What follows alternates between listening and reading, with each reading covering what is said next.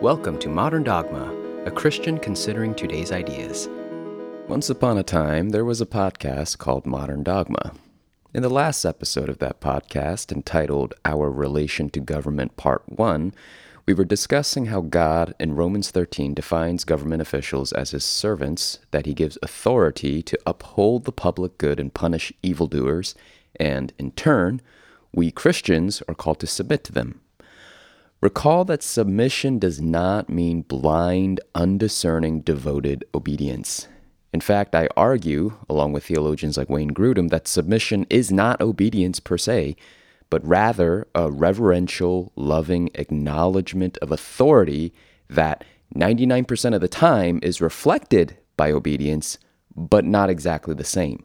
So there is such a thing as submissively, that is, honorably and respectfully disobeying a sinful government law. Let's say a law in North Korea that you cannot be a Christian or attend a Christian church. But in principle, government leaders are not to be regarded as the Christians' enemies. There will always be individual national governments or individual government employees that are antagonistic toward Christians in the church. But as a concept, the church is not supposed to regard the state as automatically, systemically evil. In fact, we are supposed to be grateful to God because the concept of the state was invented by God for the common good. Now, the Bible's teaching on government, I believe, is one of the underrated important ideas undergirding the issue of conspiratorialism. In other words, there are a lot of different sin issues and heart attitudes that drive conspiratorialism, but I think the Holy Spirit's teaching about the Christian's relation to government is an important factor that causes a conspiratorial heart attitude that isn't being discussed enough. Now, conspiratorialism. I'm not even sure if it's a well defined term. I'm probably somewhat inventing definitions here today. But when I say conspiratorialism, I am trying to distinguish it from merely believing some individual conspiracy, which is a neutral idea. A conspiracy is nothing more than a secret plot. It can be true or it can be nothing more than a rumor. Believing some individual conspiracy can actually be a very good thing if it's based on good evidence, or it can be the spreading of malicious gossip. But in and of itself, it's neutral. So, the plot to secretly install a sniper and assassinate JFK was a genuine conspiracy. If you heard of this conspiracy ahead of time, it would have been good for you to believe it and warn somebody. However, the notion that JFK's assassination was an elaborate hoax and JFK has actually been in hiding with a fake identity for decades now, waiting to reappear as the last true president of the United States is, I'll just say, a very low probability event, not exactly based on evidence, and a synonym for something that not only lacks evidence, but is contradicted by good and plentiful evidence is a lie, and Christians should not lie because God is not a liar.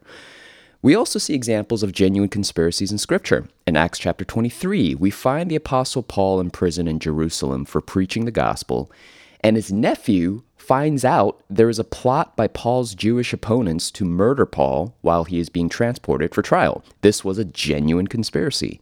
If Paul's nephew had told you about this plot, you would have been a fool to dismiss it outright and not perform a close investigation just because it happens to be an alleged secret plot that isn't well known to the general public. If you just automatically, with knee jerk reaction, stated, Ah, you stupid conspiracy theorists. I didn't read about this plot to kill Paul in the news. The Emperor didn't issue any information about such a thing. You're so gullible. Stop making stuff up. You would be a fool to automatically dismiss something just because it's not publicly accepted knowledge. A conspiracy, a secret plan, by its nature, is a neutral thing. It shouldn't necessarily be rejected outright, and it shouldn't be accepted outright. It's just neutral. If it's relevant to you and your interests, a conspiracy theory may warrant further investigation to determine if it's true or false. Sometimes it's true, sometimes it's false.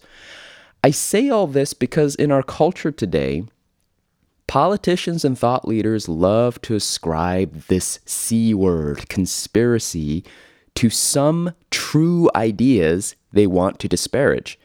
And if the news outlets and media play along, suddenly, just because some idea is called conspiracy, people just outright dismiss it without any discernment or investigation. Nobody wants to be labeled a conspiracy theorist you immediately conjure up a picture of some disheveled cat lady or Alex Jones or something. It's basically the death knell of your social acceptability to be labeled a conspiracy theorist. But again, just because something is secret or not yet widely known and accepted does not make it automatically incredible. A conspiracy, a secret plot, intends to stay secret. It's not sound thinking to just say, well, I never heard of that. That can't be true. That's kind of the point but it may be true information nonetheless. Well, thank God, returning to Acts chapter 23, the Roman tribune overseeing Paul's imprisonment, Claudius Lysias, did not have such a knee jerk bias against conspiracies. And so, when Paul's nephew informed him of this plot to assassinate Paul, the tribune provided Paul police escort so he wouldn't be harmed. It was pretty important in that moment in Paul's life and church history that people were open minded to conspiracies, wasn't it? So, when I talk about conspiratorialism today, I'm not talking about individual so called conspiracies, whether or not the label is appropriate, that each either stand or fall based on their merit and evidence. What I define as conspiratorialism is not a matter of discerning individual accusations or rumors, but rather an encompassing, consuming worldview and heart attitude. The conspiratorialist is a person that adopts a view that some important aspect of reality itself is not as it seems. The whole world itself, to some degree or another, is a mirage. Some aspect of our day to day living is a lie fabricated by some kind of power or force. Conspiratorialism has the tendency to consume the person's thinking, and that's by nature because it's a worldview. It also takes priority. Everything the person perceives first must filter through the lens of the conspiratorial worldview. In many ways, the conspiratorial mindset has the same features of a religious cult. We discussed in episode 15, our Bitcoin episode, how the Bitcoin maximalist adopts a worldview regarding their precious Bitcoin that is irrefutable.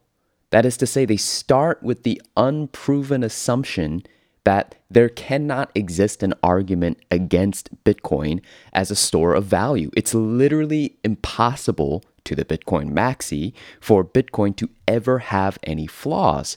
In the same sense, replace Bitcoin with any other pet theory or reality framework, and you broaden the phenomenon of Bitcoin maximalism to what I am calling conspiratorialism in general.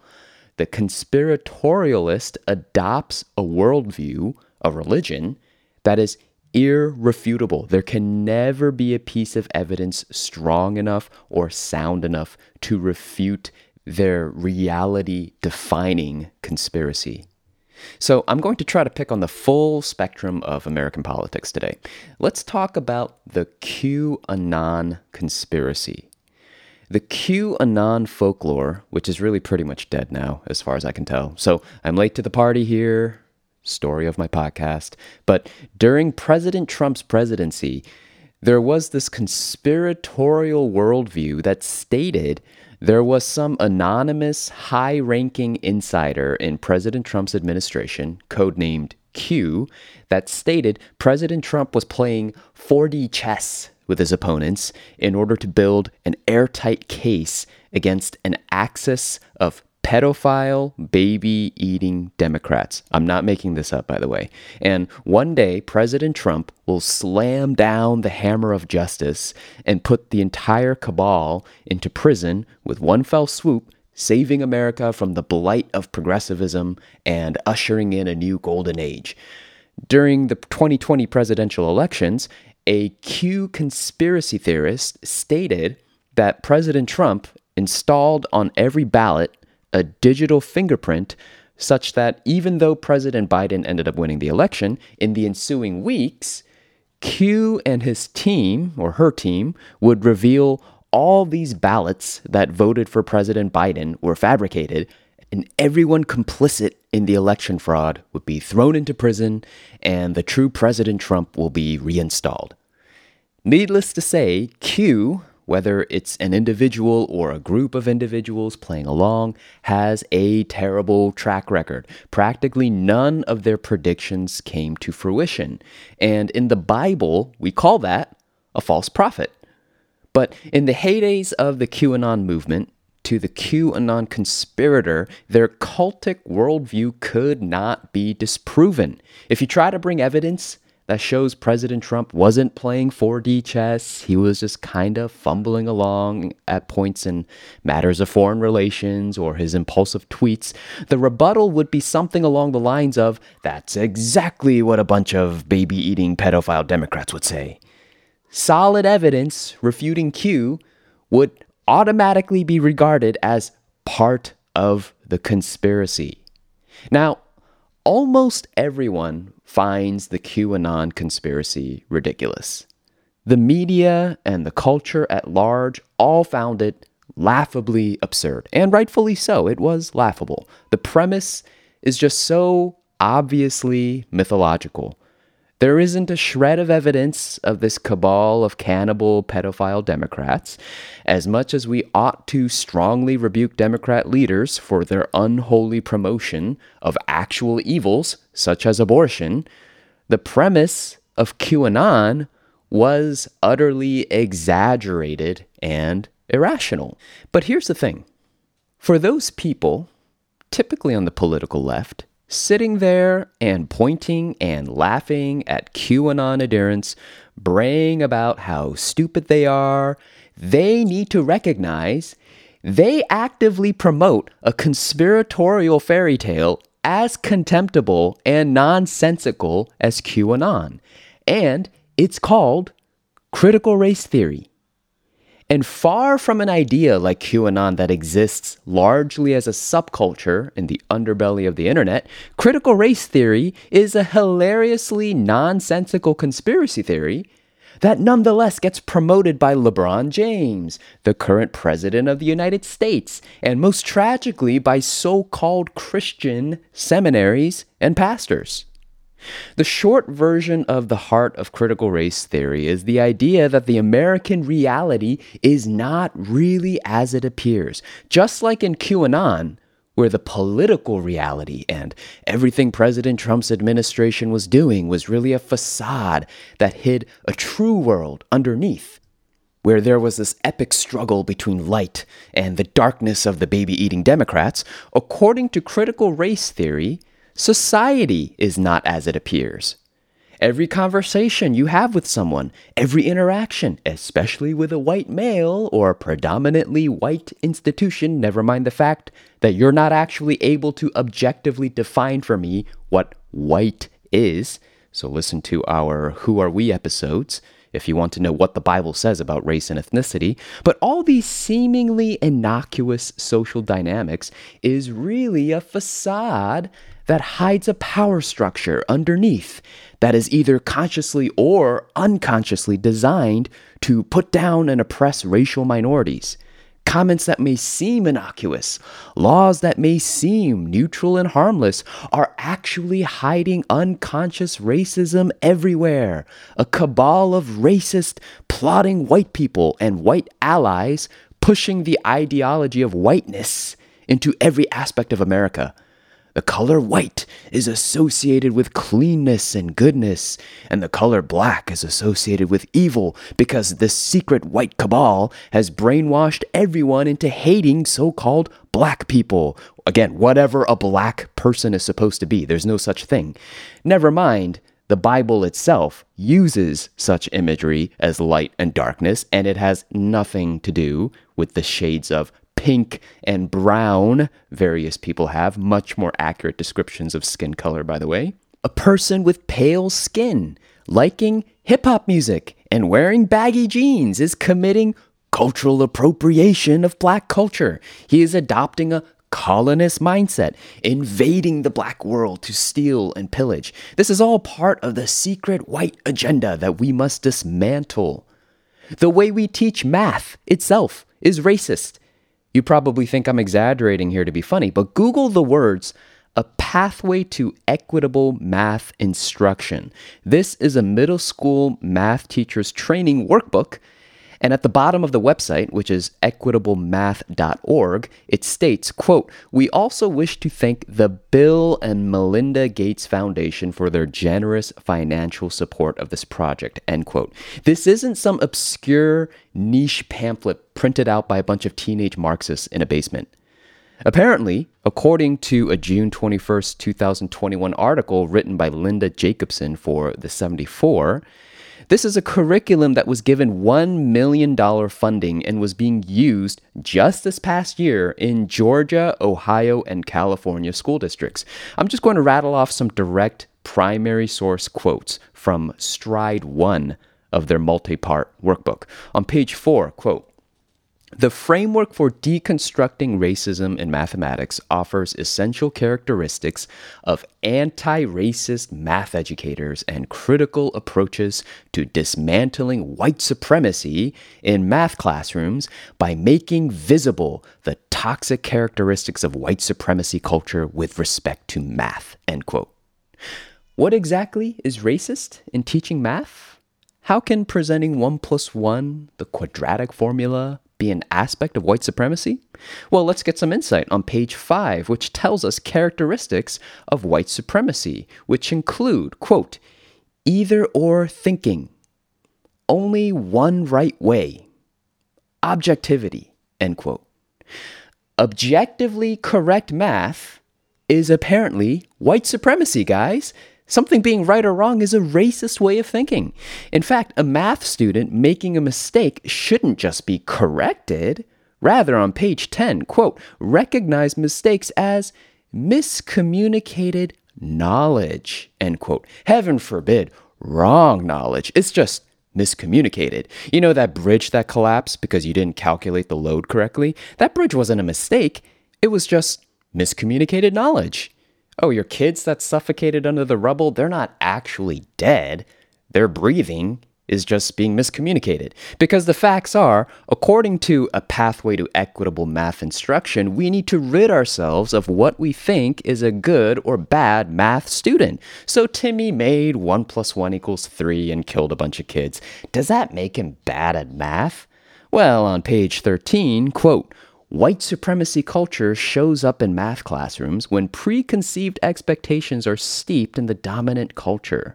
If students don't show the characteristics of what I think is a good student, then that student is bad. This thinking creates meritocracy in the classroom.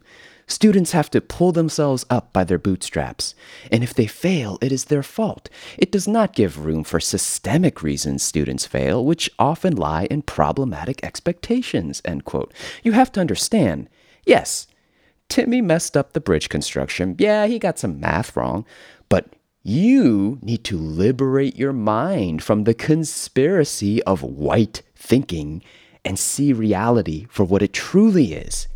You see, Timmy had a hard childhood with disadvantages, and the system got him down. The system, man.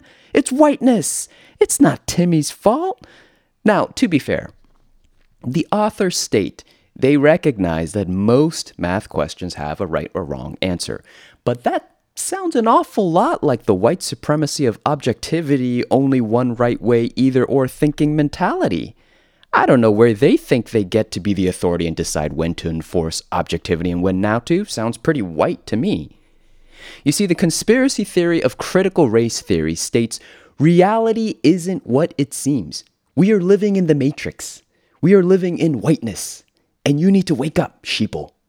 Every little innocuous dynamic in life. Oh, you think this is just a math classroom?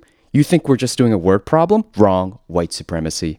In fact, page 76, quote, classrooms are often microcosms of the world around us and reinforce dominant or white ways of being. For example, small groups of students receive the teacher's attention throughout instruction, and a few students are typically called on to participate in class discussions reinforcing notions of perfectionism, end quote. Calling on Mary too many times to answer the question and forgetting Billy, unconscious racism. Quote, another common participation structure is pairing students as helper and helpee. This reinforces paternalism, and other power structures that identify students as either being good or bad at math, also either or thinking, end quote. So getting Joey to help Johnny with math, paternalism, whiteness. Oh, you're saying Joey is Johnny's daddy now? Joey is Johnny's master? You think Johnny needs help with math just because he can't do multiplication? Helping people classic white supremacy. Quote Also, requiring students to raise their hand before speaking can reinforce paternalism and power hoarding, in addition to breaking the process of thinking, learning, and communicating. End quote. Why do the kids have to raise their hands? Oh, you, you think I need to raise my hand to provide my commentary in class? I have to do what you tell me to do at your beck and call? You mean you don't want your classroom descending into a Lord of the Flies situation where we're all just screaming at the top of our lungs and jumping off the walls? Oh, you want an orderly classroom so we can learn math? Again, paternalism, racism, white supremacy. Reality is never as it is perceived in conspiratorial thinking. It is a religion, it is a comprehensive worldview. And as a result, the conspiracy theorist is pitched into a spiral of self doubt and confusion. Nothing is ever as it seems. Was that an innocuous statement I made to my friend with dark skin, or was that racism? I don't know. There is no grounding, no mooring, no anchor to reality.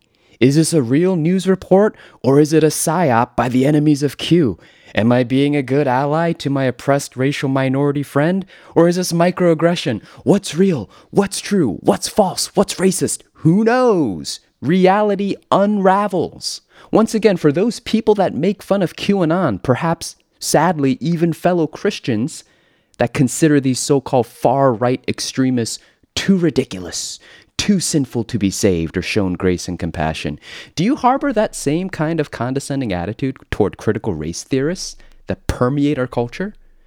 Because there is societal peer pressure to consider one of these conspiracy theories more respectable than the other. You see, one of these conspiracy theories result in PhDs and best-selling books and speaking fees at seminars and universities. Yet they are both equally preposterous and both have utterly reality distorting effects on people's minds. People are being disconnected from the real world and seeing ghosts and boogeymen everywhere. They can't just function like a normal God made human being because they are allowing these conspiratorial frameworks to rule the way they live. They can't have normal friendships with people. They can't walk to the grocery store without seeing Q or white supremacy. Their minds are being poisoned by hatred and resentment and fear, and they need Christians to lead them back to God given reality and to the truth. And what is God's antidote? for the conspiratorialist. In other words, what does the Bible teach against conspiracy theories that are entire worldviews? Well, there have already been plenty of good resources in the church that touch on a lot of the important sin issues that need to be illuminated and repented of. Sins like disbelief in God's sovereign control, sins like hatred of our fellow men, a covetous, jealous heart, an unwillingness to confess our own faults and blame shifting, a heart filled with the fear of the unknown or fear of things we can't control. I'm not minimizing any of these important diagnoses. However, I would offer an additional factor that I don't think gets enough attention, and that is the fact that the conspiratorial heart also has a wrong view of government. This is what I mean. Recall that we concluded last episode that God instituted government with the authority to promote the public good. I would submit a particularly relevant implication of that principle for our topic at hand is that part of the government's mandate to promote the public good is the government acts as the arbiter or judge, the determiner of public truth. Let me state that again for emphasis. I believe an implication of Romans chapter 13, verses 1 to 3 means the government is the arbiter of public truth. In a sense, every function the government performs is built on the idea that the government is arbitrating truth from falsehood on behalf of the public. For example, something as seemingly mundane as building a state road requires discerning issues of truth, such as is this road really needed right here, right now? Is this the right kind of road? Who will do the work? to build this road? Who are we contracting this out to? Is this road being built to the right standards of safety? The free market purist, I consider myself an advocate of a free market, by the way, but for biblical reasons, but someone in the anarcho capitalist libertarian camp at this point would rebut the government shouldn't be in the business of building roads at all. This should all be privatized. And yet, even for the purest of the pure libertarians, the truth is their political ideology, if you up level enough, requires there be some kind of state like entity at the top determining public truth. That is true. They are crying foul at the language I'm using right now. I'm being accused of strawmanning their political philosophy, but it's true. Even libertarians, according to their fantastic utterly impractical view of the state require something that is effectively a government at the top upholding the public truths of private property rights and the rule of law. That is just the way God designed the universe. That's how he designed nationhood. And at the end of the day, as a Christian, I don't really care what any kind of political philosophy says about anything if it contradicts the word of God. God made government. Government is a valid concept. And government exists for the public good, which I argue includes upholding and discerning public facts from fiction. So the application hopefully is starting to become clear. You guys are probably seeing where I'm going with this when it comes to the issue of conspiratorial thinking.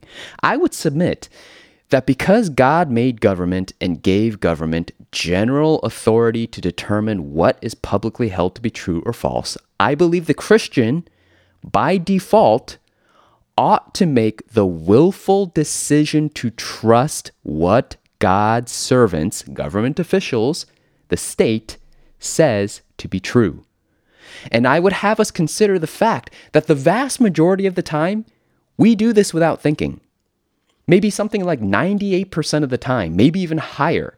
At least as Americans, we go about our day mindlessly trusting the government leaders without any controversy.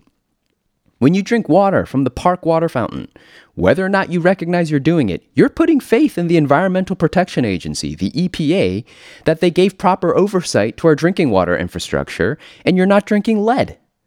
When you drove your car over a bridge this morning to get to work, you trusted government to directly or indirectly ensure the bridge was built correctly. Again, libertarians and various political anarchists will chirp up here and say, I think that bridge could have been built better without government interference. Look, I don't totally disagree. If you're making the argument our government is way too big and inefficient, I'm the first guy to agree with you. I'm a government contractor. Trust me, I know all about wasting taxpayer money. But I, again, rebut that even in your political worldview, you require something that is effectively like the state at the top, enforcing a common understanding of truth from fiction. Something, someone at the top needs to set the rules for basic reality and basic morality that everyone needs to follow. You don't actually want anarchy. You really don't. You really don't want every man doing whatever is right in his own eyes. That's the funny part to me. A lot of professing Christians that hold to libertarianism are unwittingly quoting in their political philosophy Judges 17, verse 6 No king, no state, every man doing what is right in their own eyes. And they think that will be paradise. Read the rest of Judges. Read the climax of Judges, the last several chapters. That is the logical conclusion of libertarianism utter chaos and unfettered human depravity. So we inherently just trust government in our day to day living.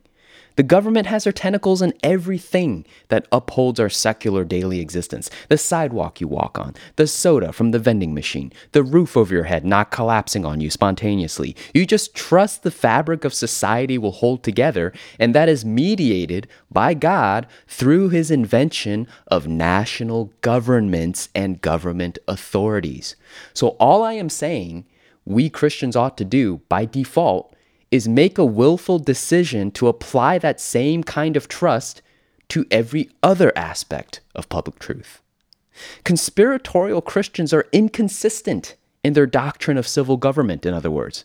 They'll often have no issues driving their car over a bridge or eating food bought at the local grocery store, but when it comes to certain pet conspiracy theories, reality is suddenly not what it seems. Suddenly, in this one special aspect, everything is a mirage being built by bad actors, some shadowy cabal. Critical theorists will say the whole world is run by the oppressor class, the bourgeoisie, the capitalists, or white people for the critical race theorist. Tear it all down, tear down the whole system. Oh, wait, but not my indoor plumbing, not that system. I meant just this tiny niche part of the government that is part of my conspiratorial worldview. Now, the inevitable pushback I anticipate at this point would be, but Mr. Modern Dogma, you're really so naive to think the government filled with blasphemers and non-believers don't lie? Haven't you heard of MK Ultra? Don't you know the US intelligence agencies are constantly doing psyops? Don't you know we do shady stuff and cover up the truth and mislead the public? Open your eyes, sheeple. And to that I simply respond, of course they do. Of course, I do not expect the state to act like the church. Of course, I am lied to occasionally. Now, two things. Number one, returning to a previous point, the conspiratorialists, and I would dare say most people these days in general, almost across the entire political spectrum, everyone is complaining about government. And I would say almost everyone in today's political climate grossly exaggerates how much the government messes stuff up. And again, they conveniently ignore the vast majority of the time God's servants, government leaders, make our daily lives possible. If we take careful stock of how many regulations we interact with on a day to day basis, the traffic lights that were operating correctly on your drive home this evening, the color of the crosswalks, the composition of the asphalt you were driving over, the structural integrity of the building you're in right now, the electrical reliability of the power grid that is powering whatever your device you're listening to right now, appliances in your kitchen not spontaneously blowing up, we greatly exaggerate in our public discourse how incompetent our governments are. But secondly, yes, of course I expect governments to get stuff wrong. Of course I expect them to lie to my face on occasion. And that's on them. Remember, what does Romans 13 tell us? Government officials are established by God. They report to God, in other words. They do not report to us. This is an incredibly liberating truth.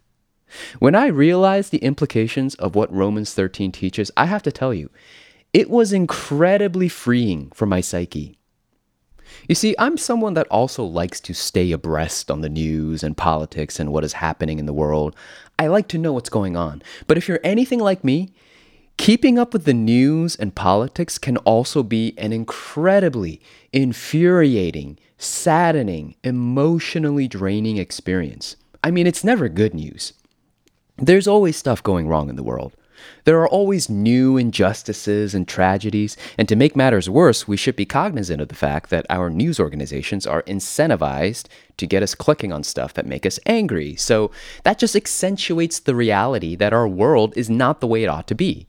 All creation groans awaiting its savior, as Romans chapter 8 verse 22 depicts. Well, I have some very good news for you.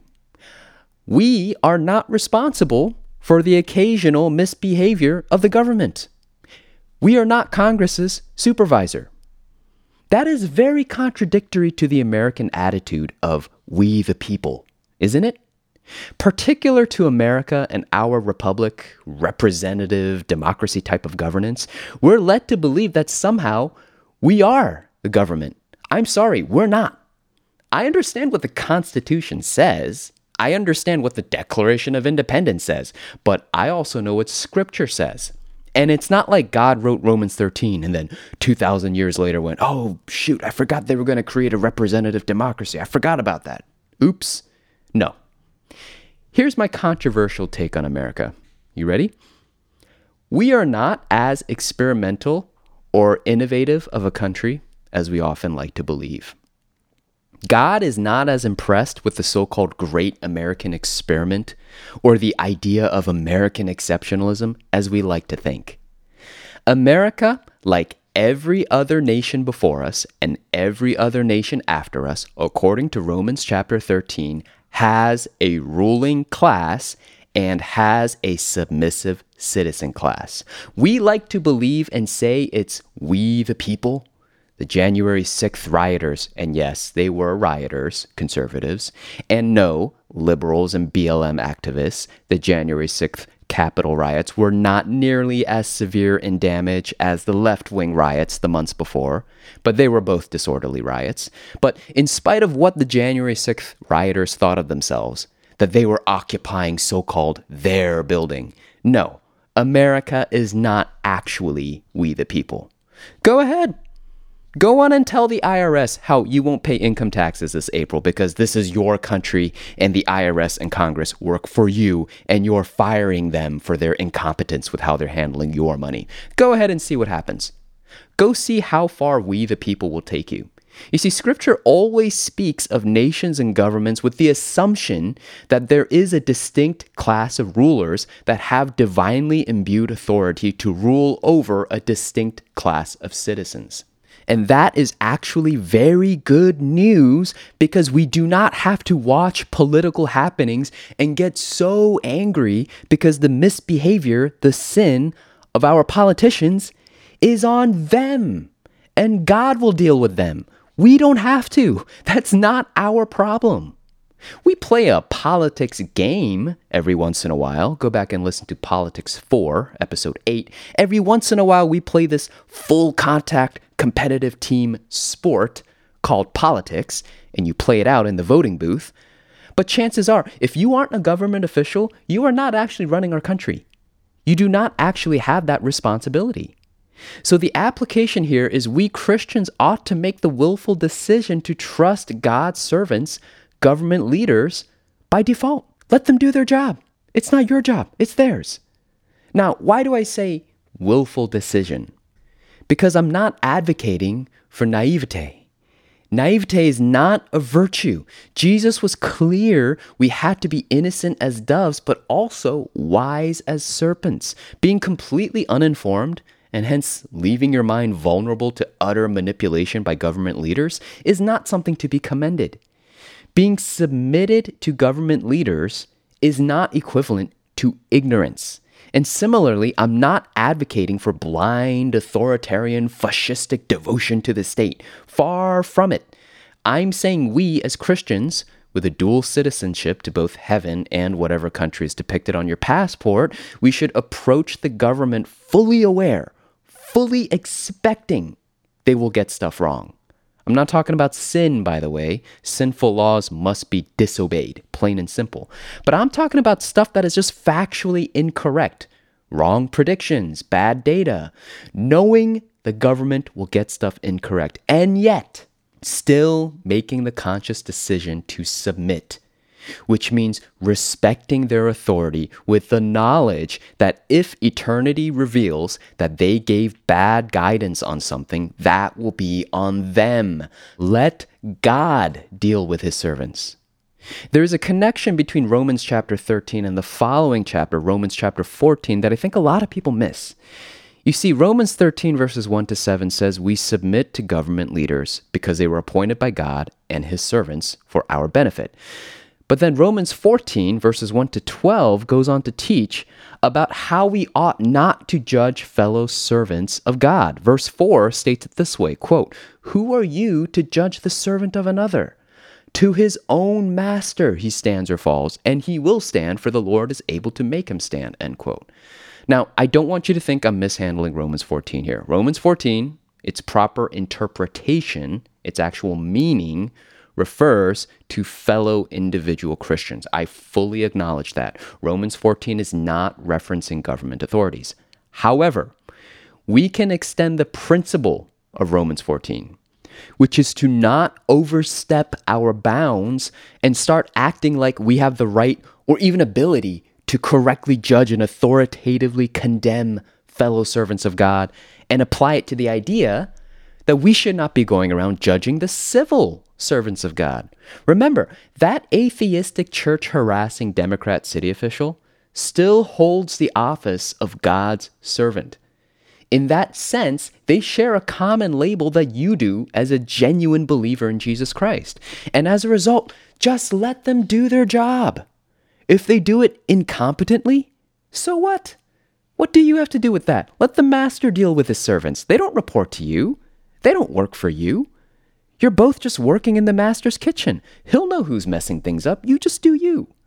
Make a willful, informed decision that, yes, I know the government is full of sinners that hate Jesus, and I fully expect them to get things wrong once in a while, sometimes disastrously so, but I'm going to decide to default to trusting them anyway because that is what God tells me to do. That is their jurisdiction, and before their own master, they will stand or fall. Now, notice I've been constantly saying default to trusting the government. Again, I'm not advocating for fascism. I'm not advocating for a dictatorship. By all means, guys, use your brain. If you have good, verifiable evidence or let's say you happen to be an expert in the relevant issue that the government is ruling on, and you know that the government is making a poor judgment. They are poorly arbitrating public truth. Then, by all means, use the gracious opportunities God gave you to offer correction to God's servants, but in a Christ like manner. Don't burn down buildings. Don't refuse to pay taxes. That's sin. Don't use foul language and rant on your social media. Publish a paper in an academic journal shedding light on the topic. Write to your congressman. Be submissive, in other words, even in disagreements, as Romans 13 exhorts. But here's the thing upholding this application to default to willfully trusting our government on decisions that are not a matter of sin, just a matter of fact, which is the government's authoritative role to arbitrate, this application requires a lot of humility. And this is something all of us, myself included, in our flesh naturally struggle with. I'm saying a lot of this stuff to myself, by the way. Because the truth is, when the government rules on something that's a matter of public truth, public facts that the government has decreed are true, that they are then imposing on everyone in the form of laws and regulations, we have to make the conscious decision to die to our own preferences, feelings, or hunches. A preference, a feeling, a hunch are not sufficient grounds for disobedience to government. And to be honest, if we are not an expert in the controversial issue at hand, we need to have the humility to conclude I'm not actually qualified to know what is true in this matter authoritatively. I can't actually know with high confidence what is factual because this is outside my expertise.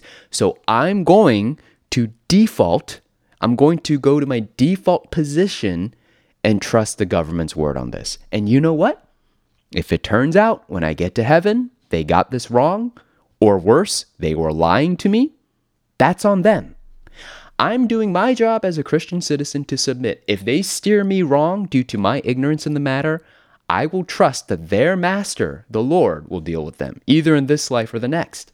So, obviously, the social issue I'm hinting at, that everyone is debating currently, are the COVID vaccines and the COVID mandates. Now, my personal suspicion here is this new Omicron variant is really the end of the pandemic. So, again, as per usual, I'm a little behind the curve of relevance on this topic just because of how long it takes me to make new episodes.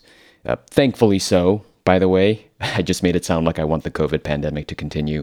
That is not true. That's not what I meant.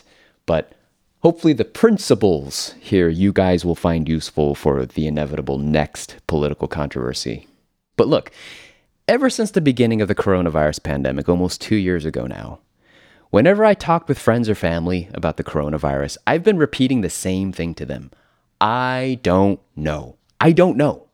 I get sent very, shall we say, titillating articles, provocative social media posts that's allegedly written by Dr. So and so saying the vaccine is going to kill everyone, or the vaccine is perfectly safe, or the virus is this, or the virus is that. You can just use natural immunity. You can't use natural immunity. This will happen. This won't happen.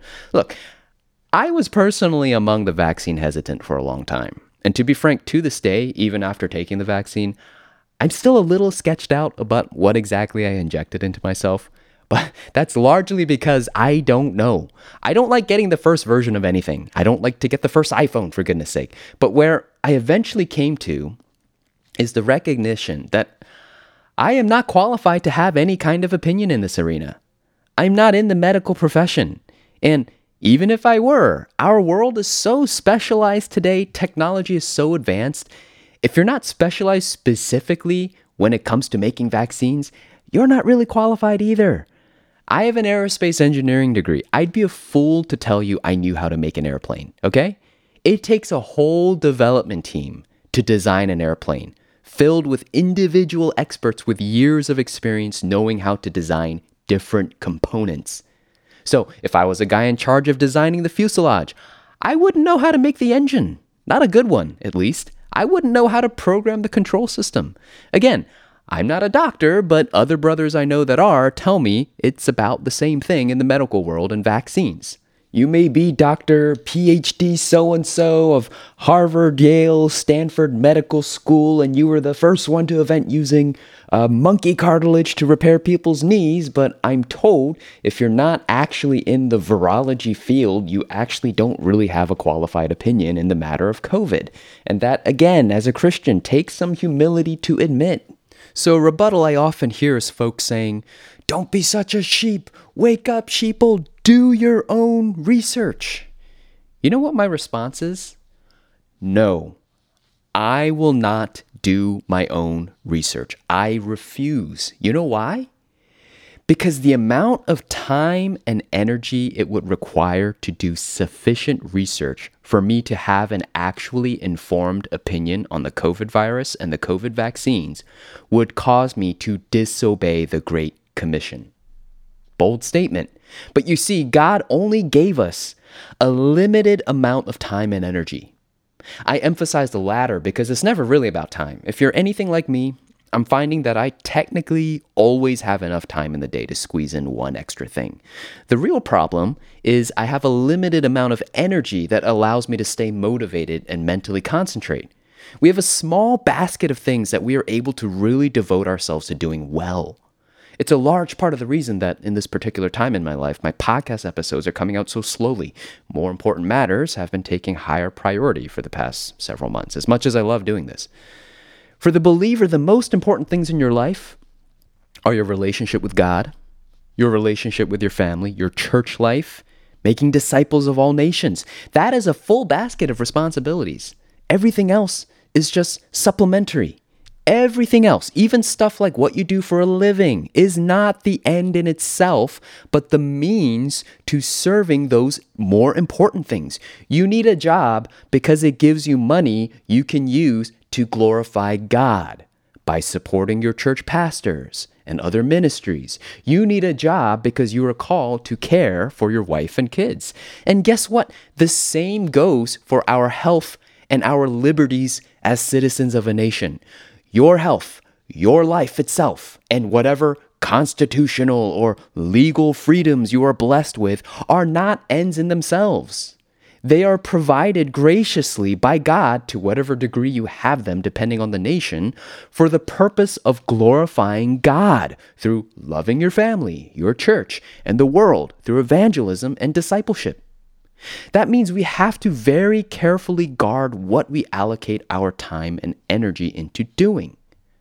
Another common characteristic of conspiratorial thinking is they are enormous time sinks. It's not a coincidence that conspiratorial people tend to be people without enough productive things to do. You know, it's a little embarrassing to admit, but I had a season in my life where I fell into conspiratorial thinking myself. You know when? It was when I was unemployed. It tends to be retired people, people that used to be stay at home moms, but now the kids are out of the nest, people with boring jobs Worldview conspiracy theories take an enormous amount of reading and YouTube video watching and thinking to really get into, and they are generally so interesting. They have the same temptations as Gnosticism. It feels like you're getting access to this secret knowledge no one else has. You just get pulled in deeper and deeper. You start researching UFOs and aliens.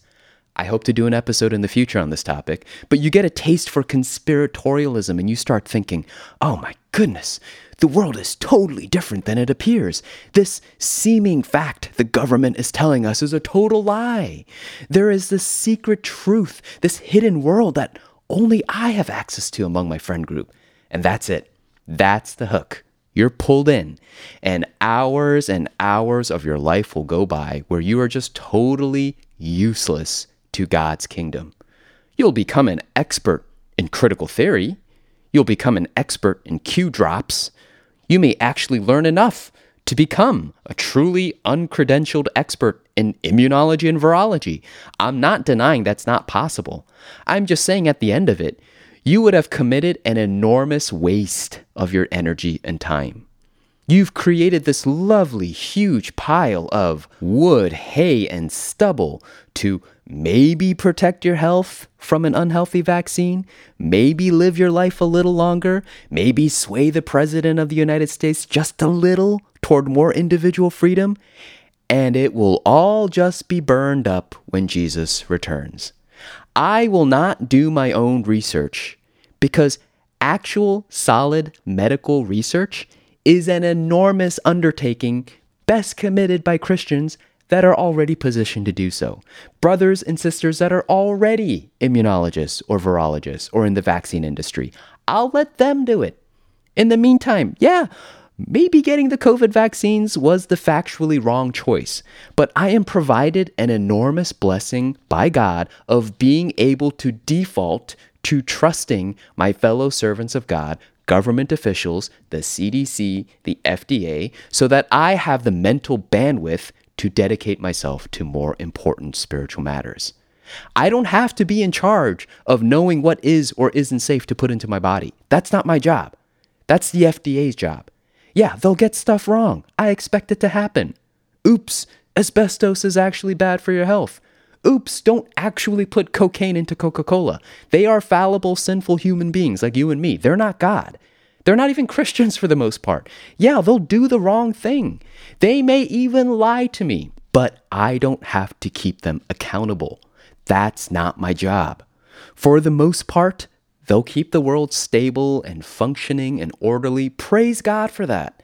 And they provide this nice, consistent platform of society upon which I am able to be the salt and light of the world. Do you see how liberating that is? Do you see how freeing it is to just make the decision to default to trusting the government unless you have sufficient expertise and or evidence otherwise?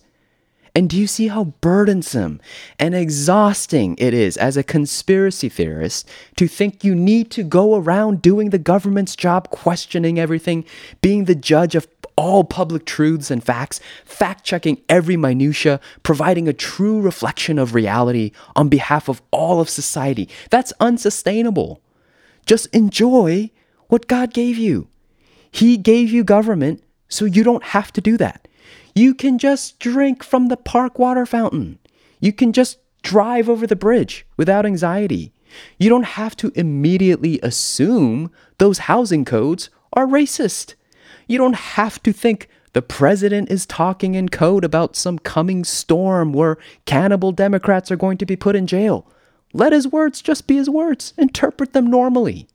You don't have to get whipped around by every contradictory medical article about what COVID is or isn't, or what the vaccines are or aren't. You don't have to be anxious about knowing who to listen to, which doctor to read, if you're like me and you can't even begin to know. You don't even know what you don't know about virology. Just go with the government. They might be wrong. You might get cancer from the vaccines and die. You might go to heaven a little earlier than you intended. So what? That's not on you. Have a little humility. How could you know? Now, when government officials give you good, verifiable evidence they are lying or committing sin, by all means call them out on it. Don't just continue obeying government for the sake of obeying government. That's not what the Word of God says. No verse about blanket obedience to government, no matter what. My friend just sent me this funny article about how the Biden administration is now telling us they don't think COVID can be handled from a federal level. It needs to be handled by individual states. Pretty much identical to what the previous administration was stating. And yet, President Biden came out during the elections talking about how we needed a strong federal government hand to deal with the pandemic. That's hypocrisy. By all means, call out the hypocrites when we have good documented evidence for it. If you're an immunologist, maybe you work at Pfizer at their vaccine making department or whatever, and you have the qualifications, you have the data that something is wrong with the vaccines, by all means warn people. You're the guy or gal to do it, not me. Go through the proper channels in a submissive and respectful manner, inform the FDA they're wrong. But until that happens, Christians, we don't have to stress out. Just default with trusting whatever God's appointed servants in the government are telling us to do. Not because we're these fascistic state lovers, because we know they've been provided to us as a gracious blessing by the Lord to free us up to focus on the things that really matter. You know, you don't hear this a lot in today's politically divisive climate in the United States, but I, for one, thank God for our government leaders. I thank God there are servants of God in place that handle the day to day law and order, the public arbitration of what is or is not true so that I don't have to. And I hope you'll join me in thanking God as well. It's been too long, but my friends, thanks again for joining me today in Modern Dogma. Governments err, but God is sovereign.